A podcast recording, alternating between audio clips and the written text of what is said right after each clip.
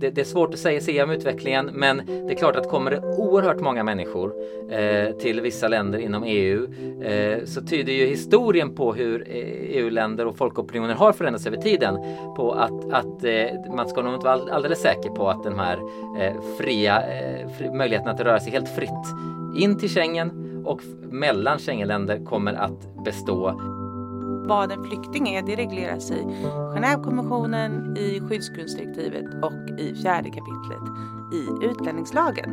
Och menar man då att vi har fattat fel beslut tidigare, alla som har fått uppehållstillstånd som flyktingar till exempel då från Syrien, Hej och varmt välkommen till Människor och migration. Podcasten om människor på flykt och deras rättigheter. Mitt namn är Maja Dahl och jag är kommunikationsansvarig på Asylrättscentrum som ger ut den här podden. Det här är ett väldigt speciellt avsnitt.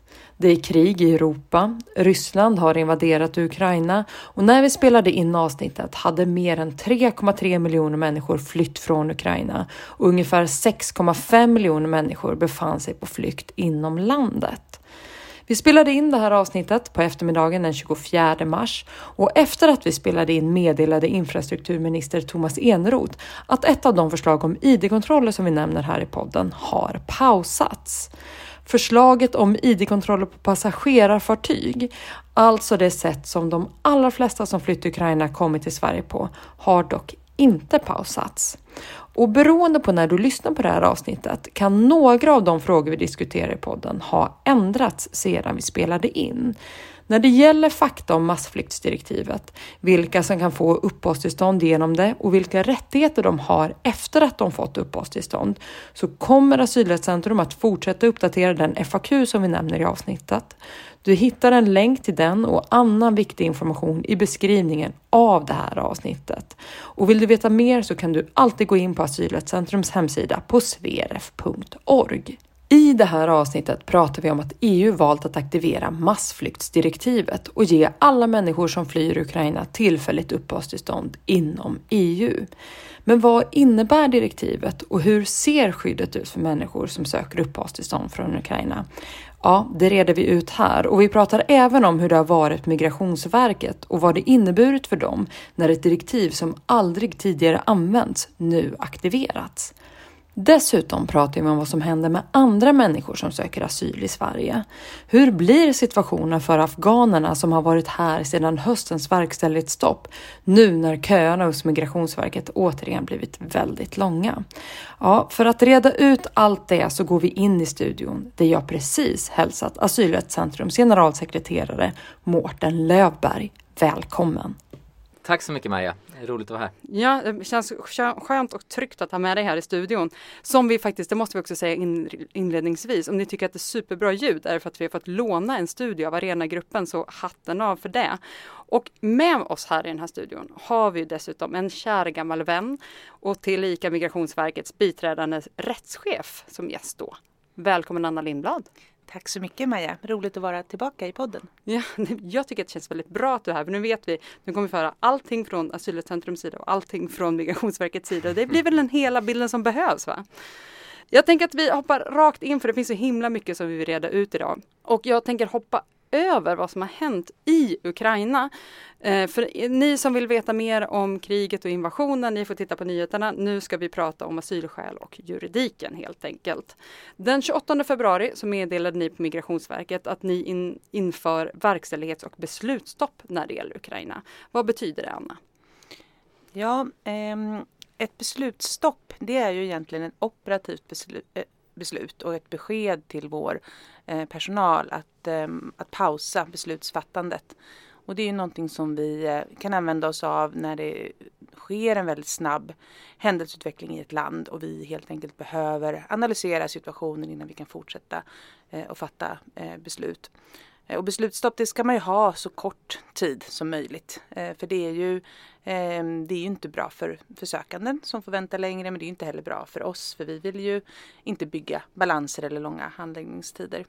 Men ett verkställighetsstopp det är ju då när vi säger att eh, utvisningsbeslut och avvisningsbeslut inte ska verkställas. Alltså personer ska inte med tvång skickas tillbaka till sina hemländer.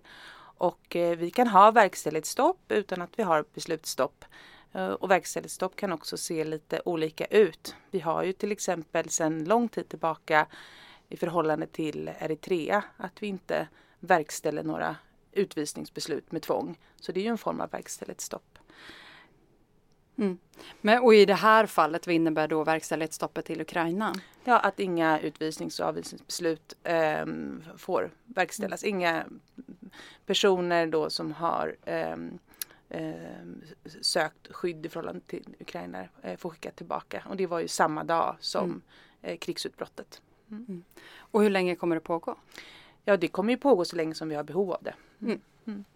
Och det är inte så länge sedan ni hade då ett eh, verkställighets och beslutsstopp för Afghanistan. Eh, och där uppstod det ju en del problem kopplat till personers försörjning och rätt till arbete. Kommer det att vara likadant nu när det gäller Ukraina? Eh, nej, det, det, kommer inte vara. det som var problemet eh, när det gäller Afghanistan, det var ju att det var väldigt många eh, personer eh, från Afghanistan i Sverige med eh, utvisningsbeslut. Eh, och när verkställighets och beslutsstoppet kom så kunde de ansöka om ny prövning. Men det betyder inte per automatik att man också får ersättning i form av mat och boende. Så hänger inte lagstiftningen ihop. Eh, så det var ju den situationen vi var i i somras. Eh, för de ukrainska medborgarna och personer då som har skydd i Ukraina som kommer nu så ser det helt annorlunda ut. Eh, för de omfattas ju av massflyktdirektivet då, det som vi ska prata mer om idag. Och då är det så konstruerat att när man beviljas uppehållstillstånd enligt massflyktsdirektivet då omfattas man av LMA. Det är tvärtom alltså för massflyktingarna. Mm. Eh, innan de får eh, sina tillstånd då är det fortfarande oklart skulle jag vilja säga, eller oklart är det egentligen inte. Då omfattas de inte av LMA. Mm. Eh, och när de får eh, beslutet så kommer de att omfattas av LMA. Så det är alltså lagstiftarens lösning på eh, hur det ska se ut med ersättning och boende för massflyktingar. Mm. Ehm, och eh, eh, rent juridiskt då, om man tittar på tiden innan de här personerna får sina beslut, även om processen går väldigt snabbt nu så är det ju ändå en tid Eh, om det är några dagar eller om det är, är, är, lite längre än så som man, som man innan man får sitt beslut. Eh, och det, det, har ju sett olika ut och kan ju komma att göra det fortsättningsvis också. Eh, och där är det ju då eh, svårt med den situationen. För rent juridiskt, ja, så är de ju kommunens ansvar eh, eftersom de inte omfattas av LMA eh, före beslut. Men det vet vi ju, det är ett väldigt begränsat ansvar och vi, vi vill ju inte att det ska se ut så. Mm. Och det är väl ingen som vill det egentligen. Men där har vår generaldirektör beslutat eh, att eh, om det är så vid registrering av en ansökan eh, enligt masskyddsdirektivet att det finns ett akut behov av mat och logi som inte kan lösas på något annat sätt så ska eh, vi eh, erbjuda eh, personerna det. Men det är inte heller en långsiktig lösning. Nej. Så det är alltså tre delar i det här kan man säga. De som kommer, de kommer till Sverige fram till att de ansöker. Mm. Det är oklart. Och sen så har vi från ansökan till eh, beslut där vi nu har det här GD-beslutet och sen så har vi då från beslutet och då omfattas man alltså av LMA. Ja, nej, alltså jag kan, jag kan eh, bara eh, stämma in där i, i vad Anna säger att eh, när det gäller beslutsstopp så, så är det ju angeläget generellt om att, om att de inte blir för långvariga eftersom då Migrationsverket som, som myndighet har ju en, en skyldighet naturligtvis att, att fatta beslut eh, när det inte är omöjligt. Eh, Eh, och, men, men jag tror att det viktigaste här att påpeka eh, när det gäller Afghanistan det är just den systemproblematik skulle jag kalla det som uppstår när vi har, ett, när vi har olika regelverk i samhället eh, som inte klarar av att täcka upp för en viss grupp människor eh, som då dels som i fallet med, med flera afghaner, med många afghaner som var i Sverige, inte eh, har inte kan eh, återvända till sitt hemland. Eh, man har ingen verkställighet från, från svenska statens sida. De kan inte heller återvända frivilligt i praktiken. De har inte heller möjlighet att försörja sig själva. De får inte arbeta. De har inte tillgång till eh, stöd, eh, ersättning varken inom LMA-systemet eller eh, inte heller eh, via det kommunala ansvaret och rätt till försörjningsstöd och så. Och det är naturligtvis ett, ett system, en systemproblematik eh, eh, som, som, som är orimlig eh, i längden att människor kan falla mellan stolarna på det sättet. Och eh, det är ju bra i, i det här fallet att vi har ett direktiv som, som ger möjlighet för människor att arbeta till exempel när det gäller ukrainsk, den ukrainska gruppen så att vi inte riskerar att hamna i den situationen igen. Och då om vi går in på massflyktsdirektiv, för den 4 mars så meddelade EU att man aktiverar då massflyktsdirektivet för Ukraina. Vad är det och varför pratar man om detta som en sån unik händelse, Mårten? Ja, det är en unik händelse i sig därför att eh, direktivet aldrig tidigare har aktiverats. Eh, och eh, det här är ju en, ett, en bestämmelse som tillkom i eh, säga, åren efter eh, Balkankrigen. Eh, då Europa och EU ställde sig frågan hur ska vi förhålla oss till en ny stor flyktingkris eh, i Europa. Eh, och eh, sen har man valt då i det här, i det här fallet eh, när vi då ser den största flyktingkrisen i Europa sannolikt på 70-80 år eh, att aktivera det och eh, det innebär alltså ett gemensamt regelverk för alla EUs länder eh, som, eh, som, som sätter standarder för eh, möjligheten för då ukrainska medborgare eller eh, vissa så kallade tredjelandsmedborgare som varit bosatta i Ukraina. Eh, de som har haft skyddsstatus i Ukraina eh, mer specifikt. Att eh, i praktiken röra sig fritt inom Schengen, att eh, ta sig till ett land i EU där de eh, registrerar sig enligt massvisdirektivet och får då ett särskild, en särskild typ av uppehållstillstånd. Eh, och det här skiljer sig då eh, på många väsentliga punkter från det, så att säga, den, den ordinarie processen, ordinarie asylprocessen. Och eh, det, det, finns, man, man, kan se både för och nackdelar för den enskilde eh, jämfört med den ordinarie asylprocessen. Den uppenbara fördelen det är ju att man som, som, eh, som person då som omfattas av massflykt, massflyktsdirektivet inte eh, behöver genomgå en asylutredning helt enkelt. Eh, man behöver egentligen bara visa att man är ukrainsk medborgare då eller att man, att man eh, omfattas av direktivet. Eh, eh och eh, det är naturligtvis positivt för de allra flesta att slippa gå igenom en sån utredning och, och eh, man behöver inte helt enkelt lägga fram bevisning för, för varför man ska ha stöd eller skydd.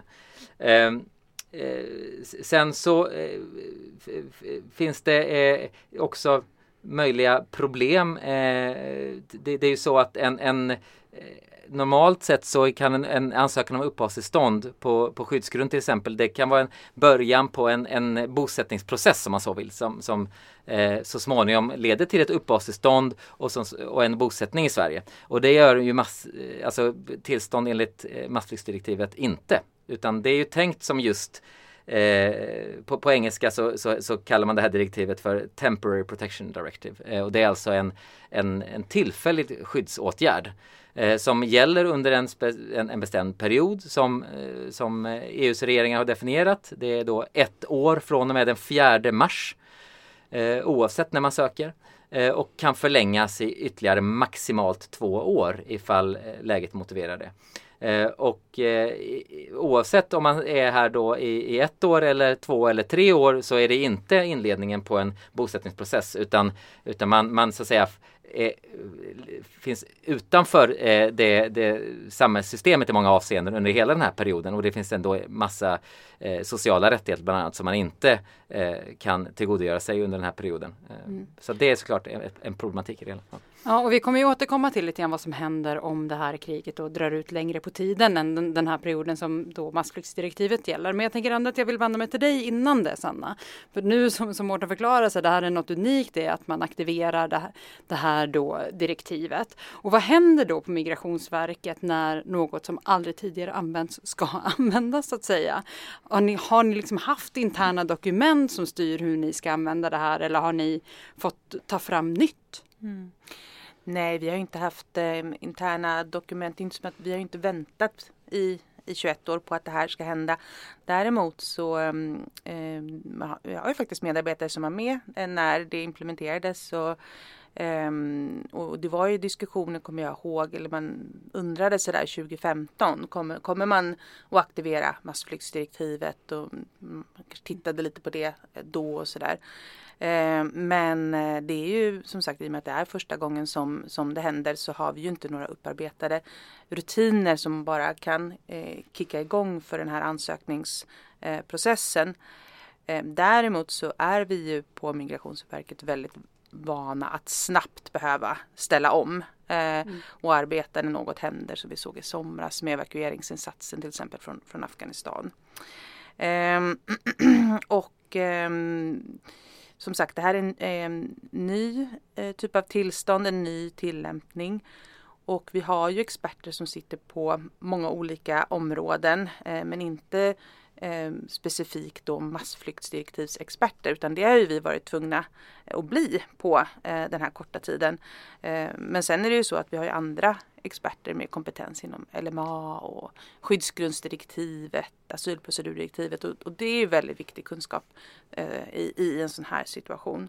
Men så ja, vi har eh, på rekordtid behövt ta fram rättslig styrning, en helt egen process för den här gruppen gruppen.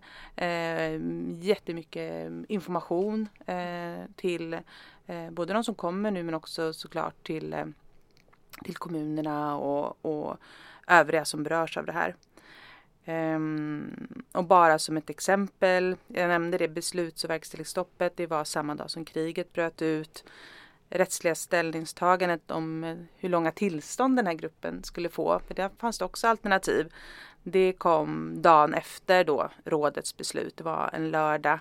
Och de här första tolkningsfrågorna som vi var, eh, behövde lä lösa ut. Det kom två dagar senare. Så att vi har jobbat eh, eh, otroligt eh, snabbt. Ehm, och vi tog också fram en, en, process för det här på bara ett par dagar och nu har vi en digital eh, process. Samtidigt så har vi ju inte löst ut alla frågor och det kommer vi väl komma tillbaka till. Mm. Så vi har ju behövt börja med att titta på som sagt hur långa tillstånd ska den här gruppen ha? Vilka omfattas av direktivet? Eh, hur ska kommunerna få betalt och eh, mm. vad, vad gäller i övrigt liksom för deras eh, eh, tid här som de kommer vara i Sverige? Så vi är ju fortfarande väldigt mycket på de grundläggande frågorna. Sen kommer det komma massa frågor allt eftersom. Mm. Du nämnde ju det nu att ni är ganska vana vid att jobba med snabba beslut. Vi pratade om det innan att eh, det kom ju en ny migrationslagstiftning i somras där ni inte heller fick jättelång tid på er från att man röstade igenom till att det, hela den nya lagstiftningen skulle börja tillämpas en månad. Mm. Eh, den här nya lagstiftningen, påverkar det någonting?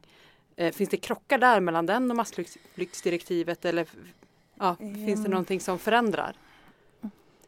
Inte vad jag kommer på på rak arm, men jag mm. kanske glömmer bort någonting här. det kanske kommer. ja, det kanske kommer. Finns det några tillämpningsproblem som ni redan har sett i arbetet som ni har gjort hittills? Ja, det stora problemet är ju boende och, och ersättning. För i vanliga fall så är det ju så att eh, staten, alltså Migrationsverket, ansvarar ju för boende och ersättning för asylsökande. Och sen när man får ett tillstånd då kommer man ju till kommunen. För det är där man ska anvisas, integreras och bosättas. Mm. och för ensamkommande barn de, de kommer direkt till kommunen för att man behöver liksom kommunens särskilda kompetens för att ta hand om barnen då. Men som, som lagen ser ut eh, nu så kommer den här gruppen istället att vara vårt ansvar hela tiden som huvudregel väldigt förenklat här nu eftersom de ska omfattas av LMA, lagen om mottagande av asylsökande.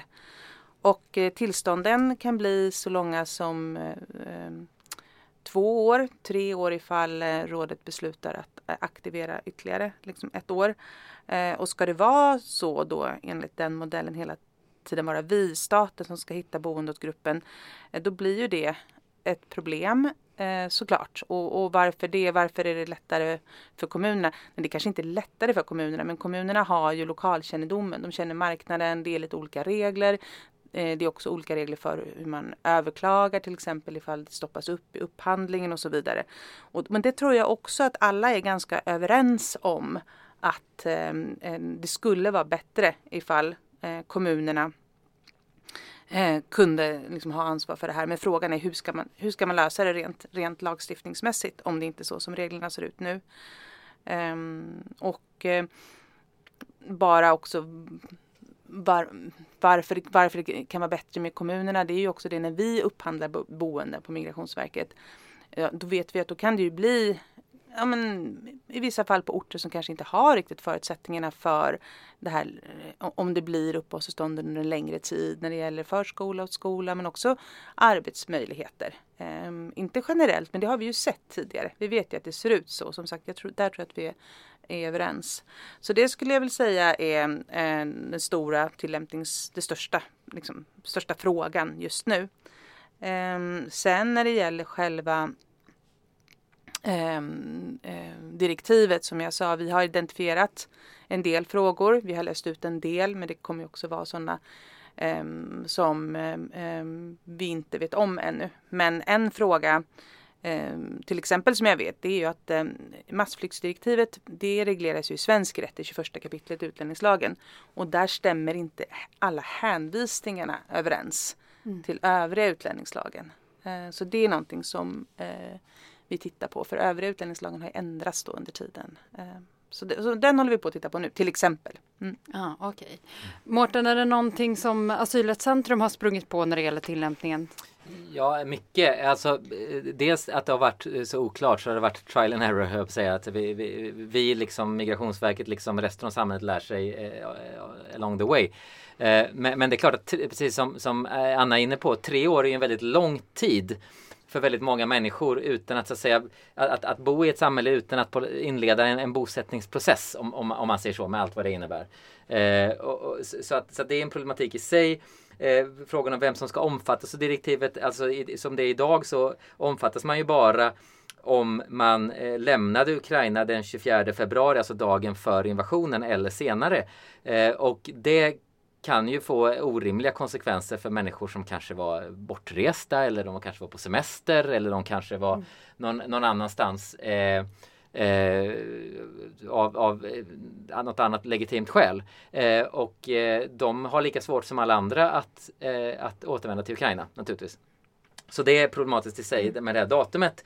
Eh, och det vet jag att man tittar på eh, i, ute i, i, i de olika eh, EU-länderna och det behöver man nog göra ganska snart. Bara, eller också frågan om, om eh, vilka tredjelandsmedborgare, det vill säga medborgare som inte är ukrainare och inte heller EU-medborgare om man säger så. Mm. Var, vilka, vilka av dem som ska omfattas om, om, om det ska fortsätta vara så snävt så att det bara handlar om människor som har fått asyl i Ukraina. Eh, det kan ju finnas andra personer som, har, som är väl integrerade i ukrainska samhället som i princip inte har någon anknytning till något annat land och som bor i Ukraina sedan länge eh, och som då i dagsläget inte eh, omfattas eh, av direktivet så som det i alla fall implementeras i Sverige. Och det, det är också eh, finns oklarheter kring det. Vidare finns det oklarheter kring kring eh, möjligheten att återförenas med sin familj och så. Det är väldigt många som har av sig till oss på Asylrättscentrum som undrar, ja kan man, kan man ansöka om familjeåterförening och det, det här är ju en annan typ, en, en, en ny typ av uppehållstillstånd om man så vill. Eh, så så det, det finns eh, en hel del oklarheter som mm som behöver fortsätta att, äh, fortsätta att klarläggas äh, definitivt. Mm. Och det kan jag säga, den äh, familjeåterföreningsfrågan, om man kan söka på anknytning, den äh, arbetar vi med eh, intensivt eh, mm. nu. Så det kommer komma ehm, eh, mer information och eh, vägledning kring det. Mm. mm. Får vi uppdatera vår FAQ kanske? Mm. Eh, som vi har på vår hemsida. Det kan vara bra att känna till för dig som lyssnar nu att det kommer jättemycket information men vi har en FAQ med de här vanliga frågorna som vi får in som Mårten nämnde mm. som finns på hem, eh, Asylrättscentrums hemsida och Migrationsverket har ju såklart också det. Eh, Men jag tycker det var jätteviktigt det som du sa Mårten eh, för lyssnarna också att eh, personkretsen är alltså inte, den är inte satt i sten. Alltså de, de som omfattas nu det kan komma att ändras för det finns eh, eh, möjligheter då för eh, medlemsstaterna att göra andra tolkningar än de som ska omfattas enligt direktivet. Så mm. Det får vi se. och eftersom det här inte är public service så får man göra reklam och våra FAQ som Maja just pratade om, gå in och titta på dem. Eh, för att vi, de finns både på svenska och på ukrainska. Ja. Eh, med en, en fin kvalitetssäkrad eh, översättning och sprid gärna det eh, brett därför att där finns kontinuerligt uppdaterade eh, svar på väldigt många av de här frågorna och vi följer detta dagligdags. Så att det, det är definitivt ett tips. Absolut. Men jag tänker att vi går tillbaka till det som vi pratade om liksom inledningsvis när vi började prata om massflyktsdirektivet. Just att det här gäller ju under en tillfällig period. Vad händer nu då om kriget drar ut på tiden? Alltså om det här pågår i flera år? Nej? Det, det, är en, det är en bra fråga för det enkla svaret är att det vet ingen. Alltså eh, precis som Anna sa, eh, själva direktivet kan förlängas i upp till tre år. Men det, det, det, så att säga, regelverket ger inte utrymme för att, eh, som det ser ut idag, att förlänga det eh, längre än så. Eh, och skulle då eh, kriget pågå i många år, eh, längre än så, eh, då, då, då vet vi inte vad som kommer att hända. Utan då, då är vi liksom på obruten mark, höll jag på att säga. Då måste vi, vi se ifall de personerna eh, kan söka andra typer av uppehållstillstånd eller ifall man på något sätt gör, tar ett gemensamt initiativ från, från, eh, från eh, kommissionens och rådets sida eh, i EU eh, att hitta en annan lösning eller så. Eh, men direktivet är ju inte tänkt för situationer som, eh, som varar i längre än tre år. Eh, så att det, det är ju en, en inbyggd problematik och, och svaghet om man så vill i, i direktivet. Vi hoppas ju verkligen att det inte ska bli så. Men... Ja, och det är också så att ehm, om ett program för att förbereda för återvändande, självmant återvändande har inletts när de här uppehållstillstånden med tillfälligt skydd upphör, då får tillståndet också förlängas med högst två år för en person som deltar i det här programmet. Det här är ju bara jag som läser ur 21 kapitlet och, nu, för vi, man vet ju inte riktigt vad det här eh, vad, vad det kommer innebära. Men, eh, och det, de tillstånden kallas då för uppehållstillstånd efter tillfälligt skydd. Eh, men jag tänker också att eh, eh, om de här tillstånden eh, upphör eller när de upphör så måste vi ju förbereda oss på att, att personer kommer vilja stanna på andra grunder. Jag tänker på arbetstillstånd till exempel. Eh, vi måste ju också förbereda oss på, men det har vi ju börjat göra, eh, förbereda oss på att personer som får uppehållstillstånd enligt massflyktsdirektivet kan vilja söka en statusförklaring enligt helt vanliga då, nationella regler. För det kan ju alla som har ett tillstånd göra. Alltså söka en statusförklaring för att bli förklarad flykting eller alternativt skyddsbehövande. Så vi kommer nog se liksom olika former av, tror jag, nationella processer som följer på det här. Jag brukar försöka att inte spekulera men jag tror att det är en ganska kvalificerad gissning. Jag tänker på, nu lyfter du ju det här eh, och pratade om statusförklaring och det pratar vi ju ganska ofta om här i podden. Att just att, en, att ha en statusförklaring och ha en skyddsstatus, att det är ett tryggt skydd. Att även om vi har tillfälliga uppehållstillstånd i Sverige och ganska korta tillfälliga uppehållstillstånd i Sverige så har du en statusförklaring så är det ganska troligt att du blir kvar i Sverige under en väldigt lång period för att Sen är det upp till staten att bevisa att du inte längre har ett skyddsbehov och det krävs väldigt stora förbättringar i hemlandet för att skyddsstatusen ska så att säga upphöra. Eh, hur är det då med massflyktsdirektivet? Kan det bara försvinna från en dag så att nu anser vi att de här personerna inte har skydd längre? Från, en dag till en annan kommer det ju inte vara, men rådet kan ju innan de här tidsgränserna besluta att, eh, att, att det inte ska gälla längre, alltså beslutet. Så det man kan tänka sig utifrån de här personerna som är här nu så skulle det vara bättre för dem att kanske försöka söka asyl, men ni tar inte beslut. Jag, jag- ska ju inte gå in och, och, och säga vad, vad jag tror är bäst för de här personerna. Mm. Men det, är- det är sant, vi har ju ett- det här beslutsstoppet Mm. som ligger. Ehm, eh, men det är ju också, beslutsstoppet är ju inte Eh, det är ju inte ett absolut beslutsstopp. Det, det, det är ju så, det, jag tror att det är formulerat så om det inte står klart att man kan bevilja ett uppehållstillstånd så kan man ju fatta ett sådant beslut. Däremot inga, inga avslag. Ehm, och sen ehm, när när det är dags för oss att också göra bedömningen hur vi ser på situationen i Ukraina i vanliga asylärenden. För vi har ju fortfarande kvar vanliga asylärenden, inte många, det var inte en jättestor grupp. Eh, men vi har ju fortfarande kvar vanliga eh, asylärenden. Eh, så eh, men, dit ska vi också komma, givetvis, och börja pröva de statusförklaringarna som kommer att komma in. Men just nu är ju fullt fokus på myndigheten att registrera, fatta beslut, besluta om dagersättning. Mm. Mm. Bara fylla på det, alltså jag, jag tycker ju att eh, det vore ju rimligt att förvänta sig eh, ifall eh, här, de här tre åren passerar och konflikten fortfarande pågår. Eh, och eftersom EU har gett sig ut på den här eh, äventyret att aktivera det här direktivet gemensamt att man också har någon form av gemensam lösning av en fortsättning. Eh, och är det så att det börjar närma sig eh, så finns det ju anledning att, att hoppas att, att eh, medlemsländernas regeringar tar en sån seriös diskussion. Men det är ju väldigt långt kvar till dess så det är svårt att, att, spekulera i. Mm. Sen så när det gäller vad som är bäst för den enskilde att söka Eh, eh, så att säga, asyl i den ordinarie asylprocess eller mm. att, att, i syfte att få en statusförklaring eh, vid sidan om eh, massflyktsdirektivet så tror jag att det, det, är svårt att ge råd på generell basis. Man måste titta på varje enskild persons situation. Därför att det, det finns som sagt för och nackdelar. En, en, en, något som kan vara en nackdel för en, en person till exempel att behöva genomgå en asylutredning om det inte behövs. Eh, att behöva lämna in sitt pass. Eh, normalt sett när man söker asyl så lämnar man in sitt pass. Eh, när, när man söker om Eh, tillstånd enligt, enligt eh, massflyktsdirektivet så lämnar man ju inte in sitt pass. Så det är ju en väsentlig skillnad för de som till exempel skulle vilja eh, röra sig i, inom Schengen.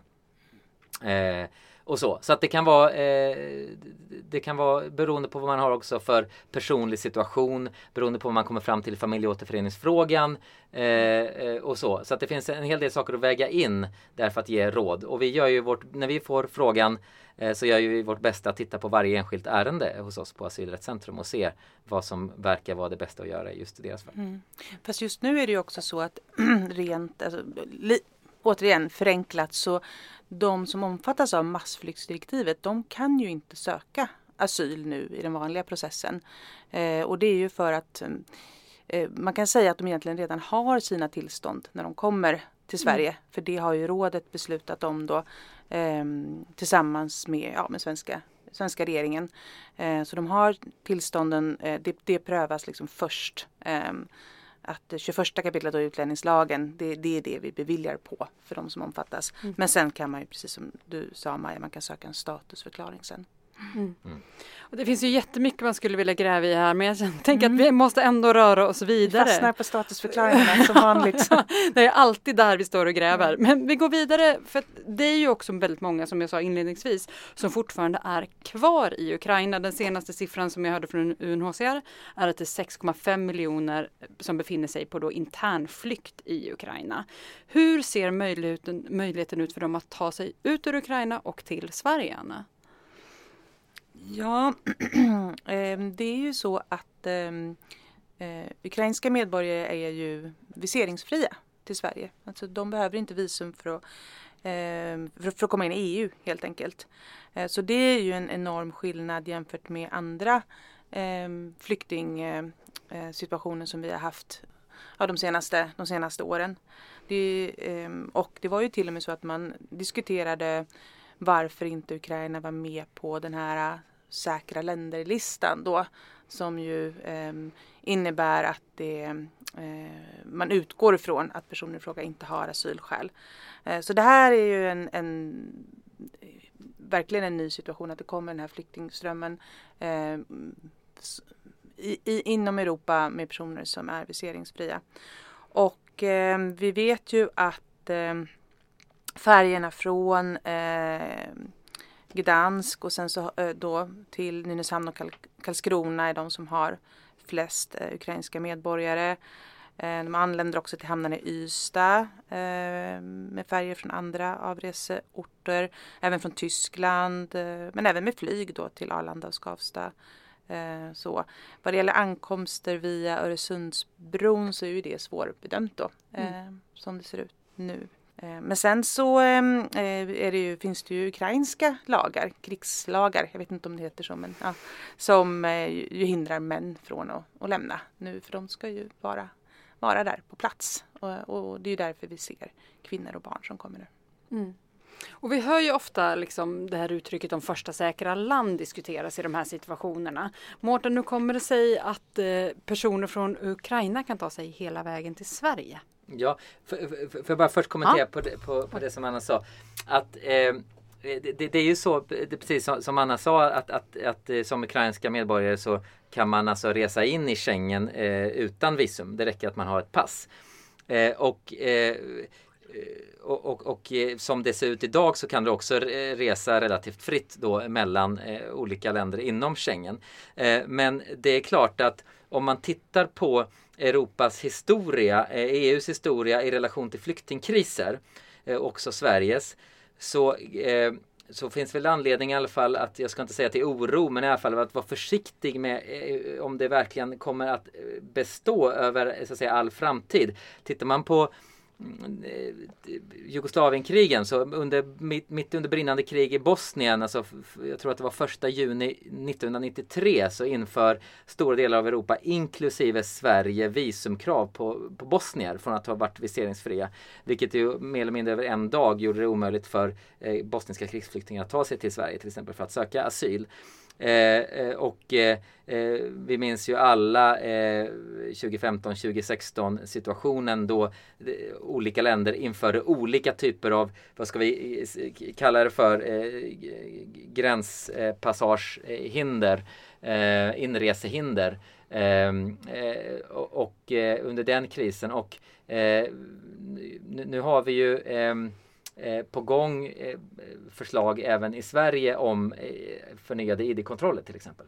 Mm. Som ju eh, faktiskt de facto utgör ett sådant hinder, eh, inresehinder eh, och där vissa personer inte kommer att kunna resa in. Eh, så att, eh, och, och det, det, är svårt att säga, se om utvecklingen men det är klart att kommer det oerhört många människor eh, till vissa länder inom EU eh, så tyder ju historien på hur eh, e EU-länder och folkopinioner har förändrats över tiden på att, att eh, man ska nog inte vara alldeles säker på att den här fria fri, möjligheten att röra sig helt fritt in till Schengen och mellan Schengenländer kommer att bestå under hela den här perioden eller i, för all, all, all, all framtid höll jag på att säga. Eh, så att ett varningens finger där tror jag att man ska eh, höja. Sen var det inte alls det du frågade om utan du frågade om första landprincipen och det är ju starkt kopplat. Alltså det finns en väldigt vanlig eh, missuppfattning som odlas ifrån vissa håll, eh, ibland politiska företrädare och så. Att, eh, eh att eh, första land-principen till exempel så som den, så som den eh, kodifieras i, i Dublinförordningen. Att, att, eh, och det, det, finns ju andra bestämmelser också.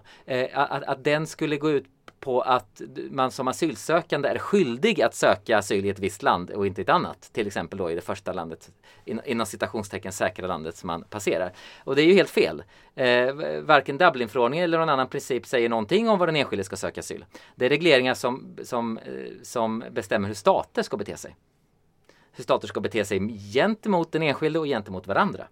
Och eh, det säger ingenting alls om att man måste söka asyl eh, på X eller Y-plats. Utan eh, du har rätt att söka asyl var du vill och sen så, eh, så kan ju staterna däremot eh, bestämma att det är en annan stat än, än, den här senaste till exempel som är, som är ansvarig för att pröva din asylansökan. Eh, eller du har redan fått skydd någonstans eh, och eh, därför så behandlar man inte din asylansökan i det nya landet. Så, det, det eh, så det, den missuppfattningen tror jag är viktig även om den kan av vissa kanske tyckas semantisk så är det viktigt att komma ihåg var det här ansvaret ligger och vem egentligen den här, de här regleringarna eh, eh gäller. Och att det är alltså inte den enskilde som, som, som, som ska läggas till last för att eventuellt inte ha sökt i, i, inom citationstecken första säkra land. Men, men som vi har varit inne på i den här specifika situationen med Ukraina så är det ju så att eh, det krävs inte visum för att lämna Ukraina till ett Schengenland. Till exempel Polen, Rumänien och så vidare. Och det krävs eh, inte heller eh, någon, eh, något, något, någonting annat egentligen än Eh, en, eh, i praktiken en giltig fotolegitimation för att röra sig eh, och ta sig in till Sverige. I, I, dagsläget så är det väl tveksamt om det ens krävs det men det kommer enligt de förslag som finns från regeringen i vart fall att krävas en giltig fotolegitimation. Mm. Nu, att, ja. nu är du inne på det här med förslagen från regeringen för det har ju kommit två, två promemorior om id-kontroller och där innebär ju de här förslagen att det ligger ett ansvar på transportören Eh, Eh, alltså den, det företag eller den, det färjan som ska föra över personerna, eh, att de ska kontrollera ID för personer som lämnar Ukraina och tar sig till Sverige. Och Asylrättscentrum har ju svarat på båda de här promemoriorna, eh, även om remiss, vi inte var en remissinstans, för det skickades inte ut till civilsamhället. och vi avstyrker förslagen. Varför gör vi det, Mårten? Ja, alltså till att börja med, den här typen av ID-kontroller som, eh, som inresehinder, det är ju, det är ju ett sätt att, att, vad ska vi säga, eh, outsourca myndighetsutövning till privata aktörer. Eh, som då åläggs av, eh, i det här fallet Sverige då, att man måste eh, kontrollera ID-handlingar för att släppa på människor på färjan eller på tåget eller på bussen eller så. Eh, och ehm, problemet med det är ju att eh, att normalt sett, även om du inte har ID-handlingar, om du lyckas ta dig fram till gränsen så att säga och eh, om du lyckas komma i kontakt med en svensk gränspolis till exempel så kan du ansöka om asyl. Eh, men om du inte ens tillåts närma dig gränsen, om du redan eh, på Kastrup, som ju var väldigt uppmärksammat eh, senaste gången vi hade ID-kontroller, inte tillåts stiga på tåget för att resa över Öresundsbron till Sverige, då förnekas du i praktiken möjligheten att få kontakt med företrädare för svenska staten, gränspolisen, typiskt sett, och, och säga att du vill söka asyl. Eh, så, att, så att det är som ett effektivt sätt att, eh, att hindra vissa människor från att eh, nyttja sin, sin, sin rätt att söka asyl. Eh, och och, och eh, eh vi ser ju att Eh, särskilt ID-kontroller i en sån här situation, nu kommer de ju inte bara drabba ukrainare utan det kommer ju drabba alla människor som vill ta sig in till Sverige som saknar eh, giltig fotolegitimation. Men Eh, även om vi bara tittar på den ukrainska gruppen så är det klart att man kan befara att särskilt utsatta eh, grupper och individer väldigt överrepresenterade bland de som inte har en sådan giltig fotolegitimation. Man kan tänka sig äldre människor eh, som inte har hunnit skaffa, i all hast har behövt lämna Ukraina som inte har hunnit skaffa sig en, en sådan. Man kan tänka sig minoritetsgrupper, eh, romer och andra som eh, typiskt sett i, i mindre utsträckning har tillgång till fotlegitimation. Man kan tänka sig ensamkommande barn som inte heller har det eller andra grupper som är särskilt utsatta och som då i praktiken kommer att nekas möjlighet att passera gränsen eh, till Sverige eller att ens ta sig fram till gräns för att ansöka om asyl. Och det är inte bara Sverige som kommer tillämpa den här typen av eh, av regler utan jag, jag, tror att det kommer vi se på flera håll och det kommer ju naturligtvis försvåra både för ukrainare och andra. Mm. Och Migrationsverket har ju svarat på de här remisserna, för ni fick vara remissinstans. Eh, och ni har ju då sagt att ni inte har några synpunkter på förslagen. Och jag förstår att det kanske inte är en fråga som, som du vill svara på i det här fallet, Anna, men jag ställer den ändå. Ser inte ni problemet med att alla kanske inte får med sig sina ID-handlingar när de flyr, som Mårten lyfte? Ja, just den här remissen var jag inte inblandad i, så jag kan inte säga så mycket om det remissvaret och det kanske inte heller är på ja, upp till mig att ha en generell eh, inställning till ID-kontrollerna men det stämmer ju det som eh, Mårten säger att det kommer ju drabba personer som inte har ID-handlingar och statslösa, kanske andra minoriteter och ja, andra ehm, eh, asylsökande. Och eh, eh, intressant är ju också att polisen har föreskriftsrätt så som eh, det här lagförslaget ser ut. Eh, och det ligger ju på regeringens hemsida om man är intresserad av att titta på det. Eh, så vi får alltså se om polisen vill utnyttja den föreskriftsrätten. Jag tror inte att de gjorde det 2015-16. Men det kan ju då ha betydelse ehm, för vad som gäller vid tillämpningen av ehm, ehm, de här inresekontrollerna då som beviskrav och bevisbörda. Alltså beviskrav. Vad är en fot fotoförsedd ID-handling som det mm. står i, i förslaget. Eh, och om det är då transportören själv som ska bevisa att hen har gjort de här kontrollerna eller om det ser ut på något annat sätt den här gången. Mm. Eh, det, det, det, kan ha, ha, ha betydelse där. Och föreskriftsrätt då för en vanlig dödlig, mm. vad, vad, innebär det? Nej det är ju att eh, eh, regeringen kan bestämma att en myndighet får meddela föreskrifter om hur en lag eller förordning ska eh, se ut helt enkelt. Eh, och sen så eh, tror jag även, och du, du kanske vet mer där Mårten, att kommissionen har fattat beslut om nya och mer generösa riktlinjer just för gränsförfarande i förhållande till Ukraina och Schengen-territoriet. Eh, och det är ju också intressant då i förhållande, tycker jag, i förhållande till ID-kontrollerna. Jag tänker att vi, vi får tyvärr lämna den frågan där, även om det är som vanligt superintressant där, men vi måste gå vidare till vad som händer då med de som tar sig hela vägen hit. Då får man bara flika ja, in att våra eh, remissvar, som jag ändå vill kalla dem trots att vi inte mm. var formellt inbjudna som remissinstans, de finns alltså på vår hemsida också, det kan man titta absolut. på. Där så lägger vi ut texten lite grann om hur vi resonerar och varför vi avstyrker i de här fallen. Absolut, absolut. Det kan man definitivt läsa mer där. Eh, jag kan länka det också i det här avsnittet. Men om vi då går vidare till de som sagt som har tagit sig hit. Eh, för en annan sak som då diskuterats den, sedan, eh, den senaste tiden är ju då var alla människor som kommer hit ska bo. Hur ser Migrationsverkets kapacitet ut, Anna? Jo, men hittills har det ju gått bra. Eh, det är ju inte så att personer har eh, liksom sovit eh, på, på gatorna så, utan vi har ju ordnat boenden. Men sen har det ju också vi behövt eh, få hjälp då med evakueringsplatser. Eh, Men som det ser ut nu så finns det kapacitet i, i systemet även om det såklart är en väldigt pressad eh, situation. Eh, de flesta som söker skydd nu eller som kommer som, eh, med massflyktsdirektivet, ehm, ehm, eh, majoriteten uppger fortfarande att de har ordnat eget boende. Um, och, uh, men som sagt, eh, som det ser ut just nu idag, lägesbilden, så är ehm, eh, beläggningen god. Men med det sagt så är ju det en fråga att vi ordnar boenden här nu tillsammans och hjälps åt, liksom hela Sverige hjälps åt att ordna boenden. Det är ju en sak. En, sen är det en annan sak, det här som jag var inne på tidigare. Ja men långsiktigt hur ska det se ut långsiktigt?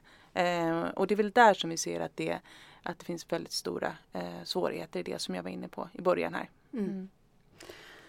Och du har hört bland annat att migrationsminister Anders Ygeman sagt att personer ska tänka sig för innan de då öppnar upp sina hem och kanske löser en del av det här problemet med att människor kanske inte har någonstans att bo och att det kan bli ett längre och större åtagande än vad de då som öppnat upp sina, sina hem kanske räknar med.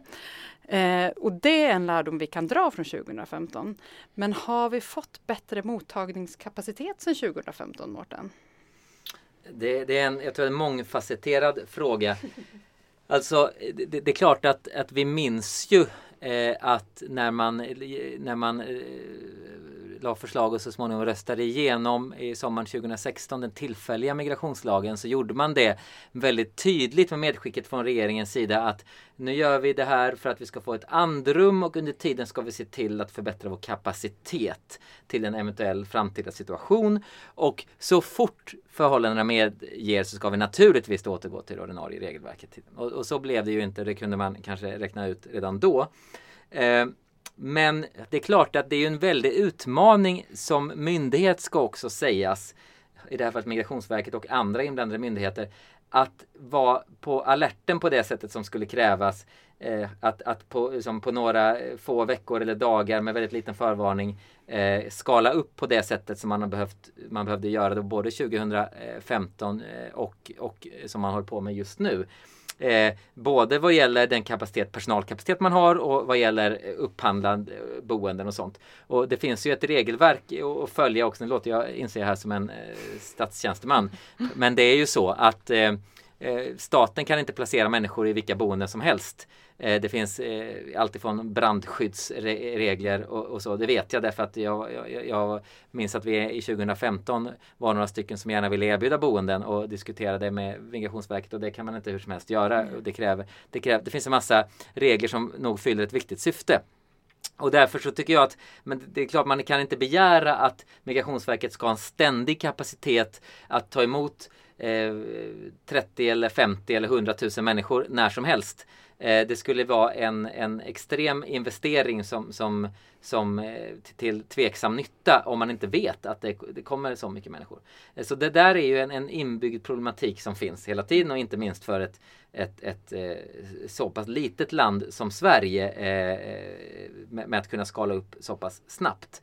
Eh, lyckligtvis så verkar det som att eh, ukrainska flyktingar både till till exempel Polen och som kommer till Sverige då till, i stor utsträckning har privata kontakter som de kan bo hos. Eh, därför att annars hade tror jag den här stationen har blivit småbemästrad eh, i Sverige men kanske ännu mer i till exempel Polen. Mm. Ja men precis, jag menar vi hade 13 000 asylsökande förra året. Och nu har vi alltså haft, eh, jag har en aktuell siffra som jag tog med Mm. mig hit. Eh, sen då eh, konfliktens start för en månad sedan så har vi ehm, har 21 444 ukrainska medborgare ansökt om skydd. Och ehm, ehm, vi hade vi har tidigare då eh, i år tagit emot och registrerat ungefär 200-300 asylsökanden i veckan på Migrationsverket. Och idag registrerar vi hundratals om eh, dagen. Bara de två senaste dagarna har vi då också fattat beslut i tusen ärenden.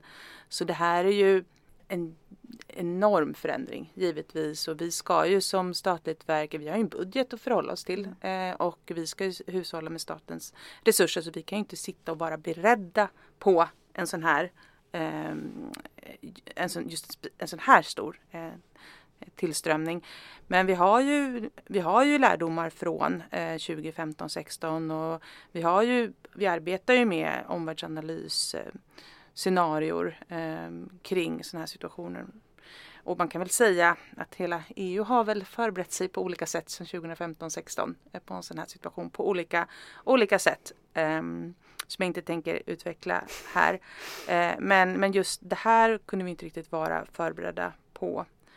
Ehm, Men är det Mm. inte alltid så med de här eh, Liksom, nu pratar man om flyktingströmmar ett lite olyckligt ord men pratar just om så här att flyktingsituationer. Att många människor måste fly. Att det är det enda vi kan vara säkra på att det kommer ske med jämna mellanrum. Och det kommer aldrig gå att förutse för att det sker i en konflikt. För om det hade gått att planera så hade det inte varit en flykt på det sättet. Eh, och är inte det någonting som politikerna, för nu tittar jag på dig Mårten, för jag tänker att myndigheten kanske inte vill svara på den här frågan. Men är inte det här någonting som ändå politikerna borde ha förberett mer inför? Jag tycker att man kan begära att det är genomtänkt. Jag tror jag tycker man kan begära att man har eh, regelverk som behövs på plats. Mm. Att man är på det sättet är förberedd, att man så att säga inte behöver uppfinna hjulet hela tiden. Eh, mm, regelverk och, och förenklingar vad gäller de upphandlingar som behöver göras etc. Eh, däremot att stå med en så att säga, redo eh, personalstyrka och boenden, det, det, det, det vore ju eh, orimligt. Helt enkelt därför att det är förknippat med sådana enorma kostnader. Mm. Så det måste anpassas. Eh, men det är klart att, att man måste vara beredd så tillvida att man att, att all onödig tidsförspillan i det här uppskalandet, eh, att, att, det, att man arbetat bort det i systemet. Och där är jag övertygad om att eh, det, har blivit bättre än 2015 men jag är också övertygad om att eh, Sverige eh, skulle kunna bli ännu bättre där.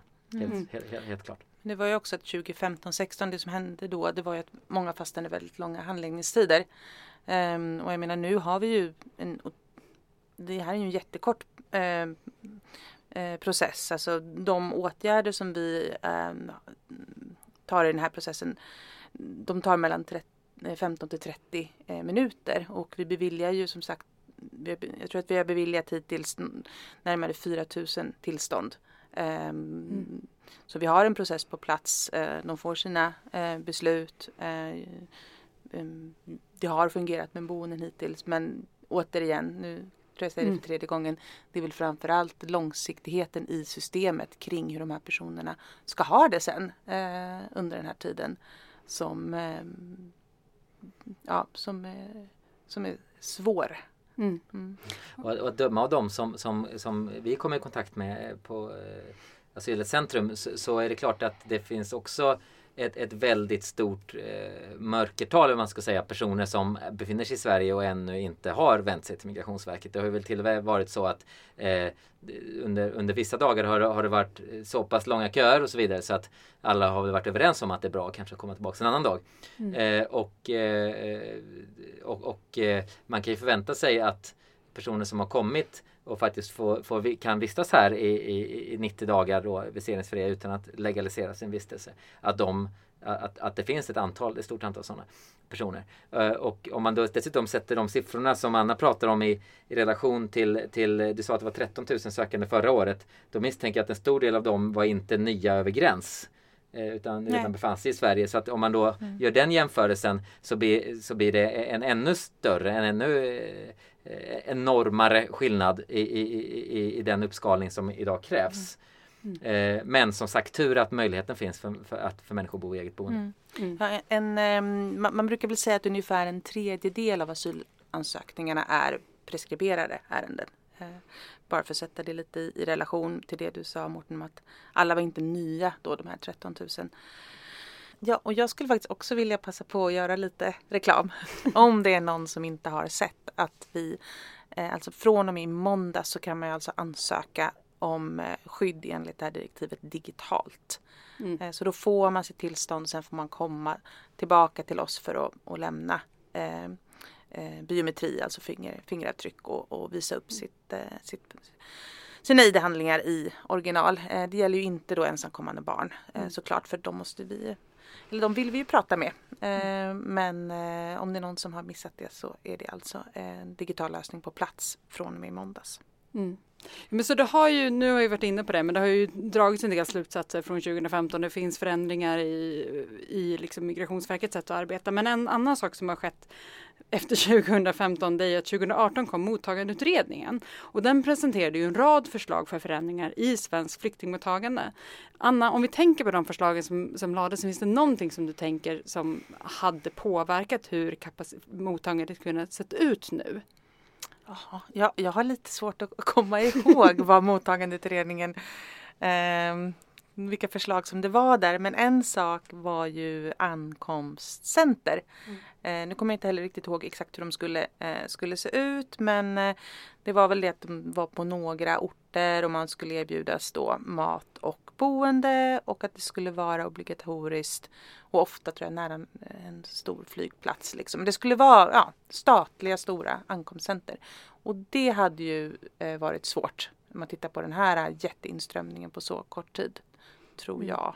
Eh, ni kanske har bättre koll på ja, mig. Både svårt och kanske inte jättetrevligt heller. Nej, nej, eh, nej. Alltså det är klart att man, det går väl säkert att tränga ihop massa människor på liten yta om man struntar i alla konsekvenser så att säga. Mm. Eh, men det låter ju inte och erfarenheterna från andra länder där man haft stora eh, centra, eh, Australien och andra ställen är väl inte jättepositiva. Nej, nej, nej det är frå frågan är ifall systemet hade hållit för det. Mm. Mm. mm. Men om vi går vidare då, för innan vi avslutar dagens avsnitt så måste vi ju prata om alla de människor som hamnar lite i skuggan nu. Eh, för vi har ju på Asylcentrum nåtts av rapporter om att det har ställts in asylutredningar med anledning av det stora antalet människor som nu söker asyl från Ukraina. Eh, eller söker uppehållstillstånd enligt massflyktsdirektivet. Stämmer det Anna? Är det så att Migrationsverket har fått prioritera om sitt arbete så pass mycket att asylutredningar har pausats? Ehm, det är inte något eh, så generellt stopp att vi ställer in alla asylutredningar. Men ja, givetvis är det så att vi behöver prioritera om. Ehm, jag, jag känner inte till i vilken utsträckning vi har ställt in asylutredningar men jag, jag har också hört att, att det har skett. Ehm, men självklart är det så att i en sån här situation så måste ju eh, vi göra nya prioriteringar och eh, ja, men hjälpas åt till exempel att registrera ansökningar, fatta beslut, besluta om dagersättning och så vidare. Det är ju en hel del det är en hel del beslut som ska fattas även om eh, processen går väldigt snabbt. Mm. Mm. Och då en av de grupperna som jag tror att vi har hört att det här har drabbat är ju då de afghanska medborgare som är kvar i Sverige och som vi sa inledningsvis så hade Migrationsverket ett beslut att verkställa ett stopp i höstas när det då gällde Afghanistan. Och sen har det kommit ett nytt rättsligt ställningstagande. Om vi bara kan prata liksom generellt kring vad som hänt med de som då tidigare hade ett utvisningsbeslut. Mm. Vad har hänt med den gruppen? Får de nya prövningar nu? Ja, de, de får ju nya prövningar och det har vi ju vid ett rättsligt ställningstagande som säger att mm. ja, situationen i eh, Afghanistan eh, är sådan så att den ska ligga till grund för ny prövning. Eh, mm. så, så, så, det har de ju fått, eh, de som har ansökt om det. Mm. Mm. Och en annan diskussion som vi har sett på flera håll är att det görs skillnad på de som flyr från Ukraina och de som har flytt från andra länder. Man pratar om att Eh, tidigare var den, det var en så låg andel som hade skyddsbehov som sökte då asyl i Sverige. Och vissa riksdagsledamöter har även använt uttryck som att så här ser riktiga flyktingar ut när man tittar på ukrainare. Mårten, vad tänker du när du hör den här delen av debatten? Jag tänker att det är stötande. Mm. Eh, och jag tänker att det är svårt att frigöra sig från tanken att det finns en, eh, en aspekt av eh, rasism i den, den typen av resonemang. Eh, det kan ju inte ha undgått någon att en stor del av de som har eh, ansökt om asyl i Sverige under de senaste åren eh, är krigsflyktingar som kommer från oerhört brutala och oerhört grymma förhållanden i, som de har flytt ifrån i, i Syrien och i Afghanistan. Eh, till exempel. Och ska man titta på det mänskliga lidandet eh, och titta i statistik så är det klart att eh, det, det kommer dröja länge än innan Ukraina-kriget kommer någonstans i närheten av det som har drabbat Syrien. Ehm, och det är klart att tycker man att ukrainare som flyr från, från dagens fruktansvärda situation i, i, i Ukraina Eh, att, att de är legitima flyktingar då eh, då finns det ingen annan rimlig anledning att inte tycka att man är det om man är flykting från Syrien än eh, att man gör skillnad på folk och folk helt enkelt. Så det, det jag tycker att det är eh, gravt stötande att det inte bara förekommer i marginalen den typen av resonemang utan från europeiska regeringschefer och från stora etablerade partier i Sverige och på andra håll. Så att det, det, det är bara en avart av debatten som eh, som visar att Europa inte har kommit längre. Eh, vilket vi kanske hade hoppats i och med de universella mänskliga rättigheternas införande och, och flyktingkonventionen och andra internationella regelverk då för, för 60, 70, 80 år sedan. Eh, så att det, ja, det, det är väldigt nedslående. Jag skulle vilja höra lite mer alltså, utvecklade resonemang i de delarna. Jag menar, vad en flykting är, det regleras i Genèvekonventionen, i skyddsgrundsdirektivet och i fjärde kapitlet i utlänningslagen. Och menar man då att vi har fattat fel beslut tidigare, alla som har fått uppehållstillstånd som flyktingar till exempel då från Syrien, har vi gjort fel då på myndigheten? Eh, eller vad, vad, ja, jag skulle vilja ha ett mer utvecklat resonemang där, för det är ju svaret. De, mm. Flyktingar och andra skyddsbehövande, det är de som uppfyller kraven i de här eh, tre eh, olika då, nivåerna av regler som, som styr det här. Mm. mm. Och, eh, alltså det, så det, det, finns ju flera bottnar i det här. Dels det otäcka i det rent värderingsmässigt eh, som man befarar ligger bakom och, och, dels det gravt osakliga. Alltså att bara, bara det att man liksom klumpar ihop asylsökande, tidigare asylsökande som en och samma grupp oavsett var de kommer ifrån i världen eh, och säger att de inte var riktiga flyktingar. Eh, alltså det är ju en, det är, det är så osakligt så att man vet liksom inte var man ska börja ens. Mm. Det, det, tror jag kanske att människor innerst inne inser och att det som sagt kanske egentligen handlar om någonting annat. De är inte så intresserade av huruvida de här människorna har eh, flyktingskäl eller inte utan de, de eh, utgår ifrån att, att eh, vissa människor har andra rättigheter än andra. Mm.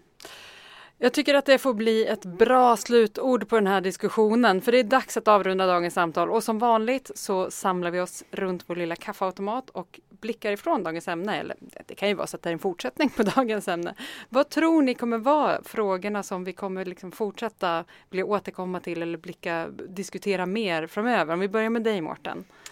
Jag tror att en stor fråga som vi kommer få anledning att återkomma till tyvärr eh, det är eh, hur länge den europeiska solidariteten egentligen håller i sig den här gången. Och jag tycker att, eh, som, som vi var inne på tidigare, eh, när vi pratade om fria passage, passager och, och viseringsfrihet och så, så, så eh, så vi har sett förr, om man säger så, att Europa öppnar sina armar och att det ganska snabbt kan, kan, kan svänga om och bli en helt annan opinionsläge och en helt annan politik. Och jag hoppas att det inte är så den här gången. Men eh, jag befarar att eh, den europeiska solidariteten mot flyktingarna men också eh, gentemot varandra, medlemsländernas solidaritet gentemot varandra, att den kanske inte är så självklar som man nu kanske tycker att det låter som. Mm. Anna, vad säger du? Ja, vid kaffeautomaterna. Ja. jag har försökt prata om finalen i Sveriges Mästerkock men det har jag inte hittat någon än att prata med det om. Nej, men annars, jag tror väl att eh, jag är ju inte någon landanalytiker eh, men eh, situationen i närområdet till Ukraina är ju väldigt intressant att följa. Mm. Vad händer nu? Vad, vad kommer hända i Ryssland till mm. exempel? Vad händer i Belarus? Och, ehm, där kan jag också tipsa om en webbsändning som Fores och Delmi hade förra veckan där det var ett pass om just om utvecklingen i Belarus till följd av, av detta som var jätteintressant. Så det mm. tror jag vi kommer prata om.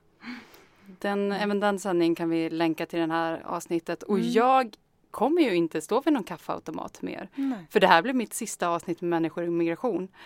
Vilket känns helt konstigt. Det är sex och ett halvt år av poddarna om migrationsfrågor så att jag kommer ju istället få sälla mig till skaran av världens bästa lyssnare. Mm. Och det kommer bli superspännande att se vad Asylrättscentrum gör med den här podden framöver och det ska bli så himla roligt att följa. Mm. Jag vill passa på att tacka alla lyssnare som har varit med och hört av sig genom åren. Ni är sannoliken Sveriges smartaste lyssnare, för gud vad svåra frågor ni har skickat. Eh, jag har knappt kunnat svara på en enda eh, och jag har grillat mina experter med dem, så att det har varit superkul. Sex och ett halvt år, det är längre än mina uh, flesta förhållanden jag haft. Uh, jag gillar er otroligt mycket och det ska bli så kul att äntligen få en del av er. Och lycka till Asylrättscentrum framöver. Det ska bli som sagt spännande att följa. Ja, och jag håller med om att det är en väldigt trevlig lyssnarskara. Ja. Där vågar man alltid gå in i kommentarsfältet. och då, då måste Asylrättscentrum också få säga eh, jätte, jätte, jättestort tack till dig Maja för en mm. fantastisk eh, podd som du har hållit i och eh, din fantastiska radioröst kommer att vara djupt saknad i den här podden. Eh, och det tror jag jag kan säga både som representant för Asylcentrum och för lyssnarna. Tack Mårten. Med det sagt, dags att säga tack för sista gången. Tack till er som har lyssnat. Eh, tack Anna Lindblad för att du tog dig tid att, eh, vi förstår ju att ni har mycket att göra på Migrationsverket så vi är väldigt glada att du tog dig tid att sitta här och förklara för oss. Och tack Mårten för att du var med och berättade om vad, hur Asylrättscentrum har sett på de här frågorna och vad som har hänt kring Ukraina. Eh, har ni frågor och kommentarer kring dagens avsnitt så kan ni som vanligt skriva det på, i kommentarsfältet till avsnittet eller på Twitter och där kan ni tagga in Asylrättscentrum på atsvrf-org eller tagga in dig Mårten. Det går. Det, det går. Om man vill. Ja, ja precis. Eh, om man har frågor och då taggar man in dig på Eh, jag minns faktiskt inte det, Maja. Vad har jag för Twitteradress?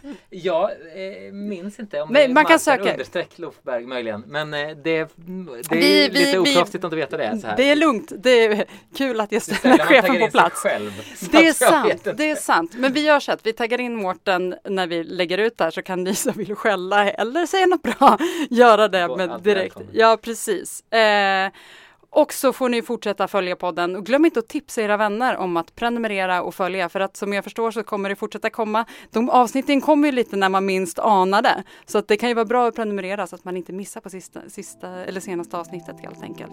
Men med det sagt, tack så mycket och så hörs vi i framtiden. Tack. Tack.